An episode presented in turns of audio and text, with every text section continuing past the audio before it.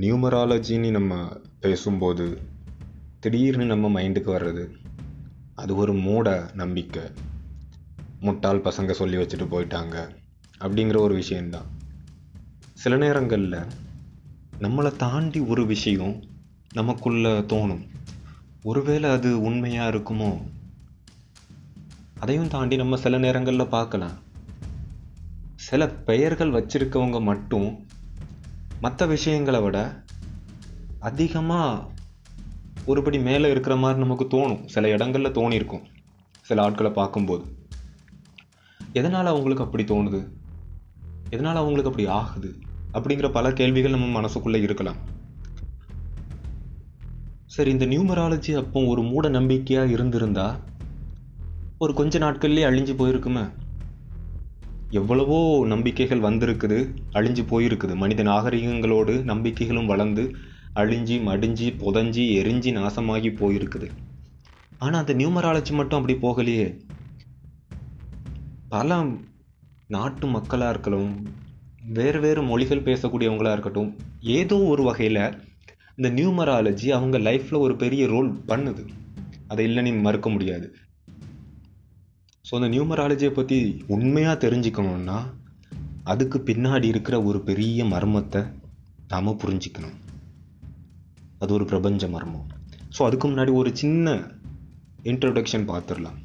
இந்த numerology western கண்ட்ரீஸ்லலாம் எப்படி ஃபேமஸாக பேச ஆரம்பித்தாங்க, எப்போ இது ஆரிஜின் ஆச்சு அப்படின்னு பார்க்கும்போது, கிட்டத்தட்ட 2400 வருஷங்களுக்கு முன்னாடி ஃபேமஸ் கணிதத்தில் மேக்ஸில் ரொம்பவே ஃபேமஸாக பேசப்படுற பித்தோகோரஸ், அந்த பித்தோகோரஸ் தியரம் கொண்டு வந்தவர் பித்தோகோரஸ், அவரால் தான் அந்த வெஸ்டர்ன் கண்ட்ரீஸுக்கு இன்ட்ரடியூஸ் ஆகியிருக்குது இந்த நியூமராலஜி. அவர் எங்கேருந்து இதை கற்றுட்டு வந்தாருன்னு தெரில. சில பேர் இந்தியான்னு சொல்கிறாங்க, சில பேர் அப்போதே பெர்ஷியான்னு சொல்கிறாங்க, ஈரான் அந்த ரீஜின்னு சொல்கிறாங்க, சில பேர் எகிப்துன்னு சொல்கிறாங்க. ஆனால் எகிப்து கலாச்சாரப்படி எகிப்தில் 13000 வருஷங்களுக்கு முன்னாடியே இந்த நியூமராலஜி அந்த மக்கள்கிட்ட புழக்கமாக இருந்திருக்குது. ஸோ இதை ஃபஸ்ட்டு நம்ம தெரிஞ்சுக்கணும். நியூமராலஜி வெறும் நம்பர்ஸ் பற்றினதா? நியூமராலஜி வெறும் நம்பர்ஸ் பற்றினது இல்லை, அதுக்கு பின்னாடி ஒரு மர்மமே இருக்குது. நம்பர்ஸுங்கிறது ஒவ்வொரு கலாச்சாரத்துலேயும் ஒரு இன்றியமையாத ஒன்று. இந்த நம்பர்ஸுங்கிறது வெறும் நம்பர்ஸ் இல்லை, அதை நம்ம புரிஞ்சுக்கணும். இந்த நம்பர்ஸுங்கிறது அது ஒரு வைப்ரேஷன் மாதிரி தான். அந்த வைப்ரேஷனை தெரிஞ்சுக்கணும்னா அது ஒரு காஸ்மிக் வைப்ரேஷன். நம்பர்ஸ் நம்ம இப்போதைக்கு ஒரு இம்பார்ட்டன்ட் ரோல், நம்ம கண்டுக்காமலே விட்ட ஒரு important role numbers. For example சொல்லணும்னா, இந்த உலகத்தில் எல்லாமே அணுக்களால் ஆனதுன்னு நமக்கு தெரியும். அண்டத்தில் இருப்பதே பிண்டத்தில் இருப்பதுன்னு தமிழ் சித்தர்கள் சொல்லிட்டு போயிட்டாங்க. மற்றபடியுமே நிறையா பேர் சொன்னது அனைத்து பொருட்களும் சிவத்தால் ஆனது, ரிக்வேதத்தில் சொன்னது. ஸோ அணுக்கள் அதை எல்லாத்துக்கும் பவரை கொடுக்கறது சக்தின்னு சொன்னாங்க. ஸோ அந்த அணுக்கள் எல்லாமே இருக்கும்போது, ஃபார் எக்ஸாம்பிள் ஒரு பழத்தை எடுத்துக்கலாம், ஒரு ஆப்பிள் பழத்தை எடுத்துக்கலாம், நம்ம மனுஷங்களோட உடம்பையும் எடுத்துக்கலாம். ஆப்பிள் பழத்துலேயும் இருக்கிறதும் அணுக்கள் தான். அந்த அணுக்கள் எதால் உருவாகினது? புரோட்டான், நியூட்ரான், எலக்ட்ரான் இந்த மூணும் சேர்ந்து தான் ஒரு அணு உண்டாகுது. அந்த அணுக்கள் எல்லாம் வெவ்வேறு விதமான பாண்டிங்கில் தான் இணைஞ்சி ஒவ்வொரு பொருளும் உண்டாகி இருக்குது. நம்ம உடலாக இருக்கட்டும், சதையாக இருக்கட்டும், எலும்பாக இருக்கட்டும், நரம்பாக இருக்கட்டும், இதயமாக இருக்கட்டும், வாட் எவர் எல்லாமே அணுக்களால் உண்டானது தான். அந்த ஆப்பிளும் அணுக்களால் உண்டானது தான். அந்த அணுக்கள் எப்படி ஒன்றா சேர்ந்து இத்தனை வகையான பொருட்களாக உண்டாகி இருக்குது? அது எவ்வளோ பெரிய மர்மம். அந்த மர்மத்தை விளக்கும் போது தான் அவங்க சொல்கிறாங்க, பிரபஞ்ச சக்தியானது வெவ்வேறு விதங்களில் வைப்ரேட் ஆகுது, அதிர்வாகுது. அந்த ஒவ்வொரு அதிர்வும் வித்தியாசமான அதிர்வுகள், வித்தியாசமான பொருட்களாக வருதுன்னு சொல்கிறாங்க. இப்போ அந்த அதிர்வெண்கள் தான் நம்பர்ஸ்ன்னு சொல்கிறாங்க. ஸோ ஒவ்வொரு நம்பர்ஸுமே பிரபஞ்ச அதிர்வலைகள், அது கூட சம்மந்தம் இருக்குன்னு சொல்கிறாங்க. இப்போ ஒரு ஆப்பிள் துண்டை எடுத்துட்டோம்னா ஒன்றுன்னு சொல்கிறோம், ஒரு ஆப்பிள்னு சொல்கிறோம். அப்போ அந்த ஒரு ஆப்பிள்ங்கிறது அந்த ஒரு பிரபஞ்ச அதிர்வலைகளால் உண்டான ஒரு பிரபஞ்ச அதிர்வலையாக இருக்கிற ஒரு பொருளை குறிக்குது. ஒன்று ரெண்டுன்னு சொல்லும்போது, ரெண்டு நல்ல ஆப்பிள்ஸை சொல்லும்போது, அந்த ரெண்டு இடத்துல ரெண்டு பிரபஞ்ச அதிர்வலைகள் இருக்குது, அந்த நம்பர்ஸ்க்கு இருக்குது. ஸோ அதுலேயே ஒரு பவர்ஃபுல் வைப்ரேஷன் இருக்குது, தெரியுதுல்ல. ஸோ மனிதர்கள்னு சொல்லும்போது அதுக்குள்ளே எவ்வளோ பெரிய அப்போ பிரபஞ்ச வைப்ரேஷன்ஸ்னு இருக்குது. ஸோ அந்த நம்பர்ஸ் பின்னாடி இருக்கிறது இந்த பிரபஞ்ச வைப்ரேஷன் தான். அது பாசிட்டிவில் மட்டுமே இல்லை, நெகட்டிவ்லேயும் இருக்குது. இப்போ நல்ல ஆப்பிள் ஒன்று இருக்குதுன்னா அதை நாம் நம்பர்ஸ் படி பார்க்கும்போது +1ன்னு எடுத்துக்கலாம். அதே இது அழுகின ஆப்பிள் இருக்குதுன்னா அதை -1ன்னு எடுத்துக்கலாம்.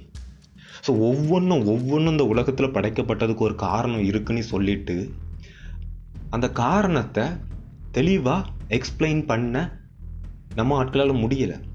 ஆனால் அதற்கான காரணங்கள் இந்த நம்பர் சிஸ்டத்துக்கு உள்ளாடி இருக்குது, நியூமராலஜிக்குள்ள. ஸோ கர்ம வினைகள் படி தான் முன்பிறவி அடுத்த பிறவி எல்லாமே இருக்குதுன்னு சொல்கிறாங்க. அந்த கர்ம வினைகளை களையிறதுக்கு தான் நாம் வெவ்வேறு விதமான ஜாதகத்தில் பறக்கிறோம். இதை இன்னொரு போட்காஸ்ட்லாம் சொல்லியிருந்தேன், ஜாதகங்கள் பற்றி. ஒவ்வொரு ஜாதகத்துக்கும் ஒரு வித்தியாசமான குற்றங்களை பண்ணக்கூடிய நிலைமை உண்டாகும் நம்ம கர்ம வினைகள் படி. அதிலிருந்து நாம் எப்படியாவது காப்பாற்றிக்கணுங்கிறதுக்காக ஒரு போட்காஸ்ட் சொல்லியிருந்தேன். ஸோ அந்த மாதிரி தான் ஒவ்வொரு மனிதனும் அந்த பிரபஞ்சத்தோட வைப்ரேஷனில் தான் படைக்கப்படுறான். அந்த பிரபஞ்சத்தோட வைப்ரேஷனில் படைக்கப்பட்டதுக்கு ஒவ்வொன்றுக்கும் ஒவ்வொரு காரணம் இருக்கும். அந்த கர்ம வினைகள், முன் ஜென்மத்தில் நடந்த கர்ம வினைகளை முடிக்கிறதுக்காக அந்த ஒரு உடலுக்குள்ளே உடலாட்டு பிரபஞ்ச சக்தி உருவெடுத்து வருது. ஆனால் அந்த உடல் ஏதோ ஒரு வகையில் சரியான வைப்ரேஷன்ஸ் கிடைக்க முடியாமல் அது தடுமாறி போகும்போது அதோட விதி, ஸோ அது பண்ண வேண்டிய விஷயத்தை இன்னொரு மனுஷன் பண்ண வைக்குது. அப்படி இல்லைன்னா அந்த மனுஷனை ஓரங்கட்டிட்டு இன்னொரு மனுஷன் புதுசாக அவதாரம் எடுக்கிறான். நம்ம கர்ம வினைகள் நிறையா முடிக்காமலே இருக்குது. அதனால தான் இத்தனை அளவு மக்கள் தொகை பெருகி இருக்குது. ஸோ ஒரு மனுஷன் படைக்கப்பட்டதுக்கு ஒரு நல்ல காரியம் இருக்கும் கண்டிப்பாக. அவன் கஷ்டப்பட்டாலுமே அவனுக்கு படைக்கப்பட்டது நல்ல காரியம் இருக்கும். அந்த காரியத்தை அடையும் போது தான் அவன் வாழ்க்கையில் நிம்மதியும் மனநிறைவும் சாந்தியோடு இருப்பான்.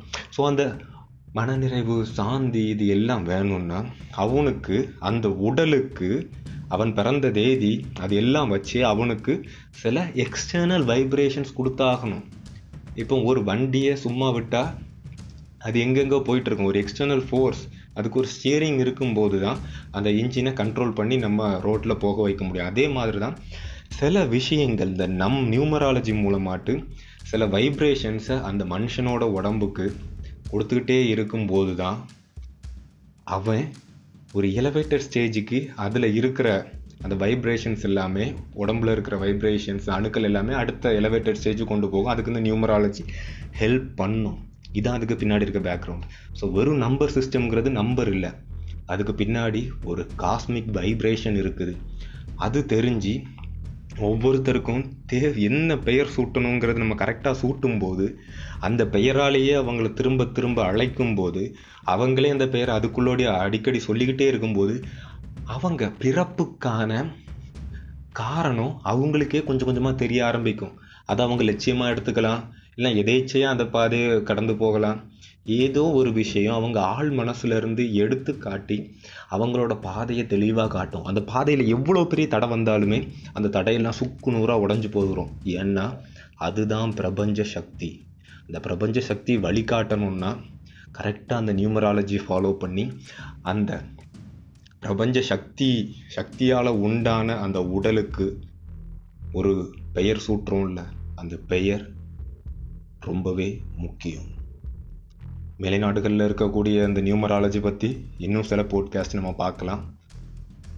நன்றி, வணக்கம்.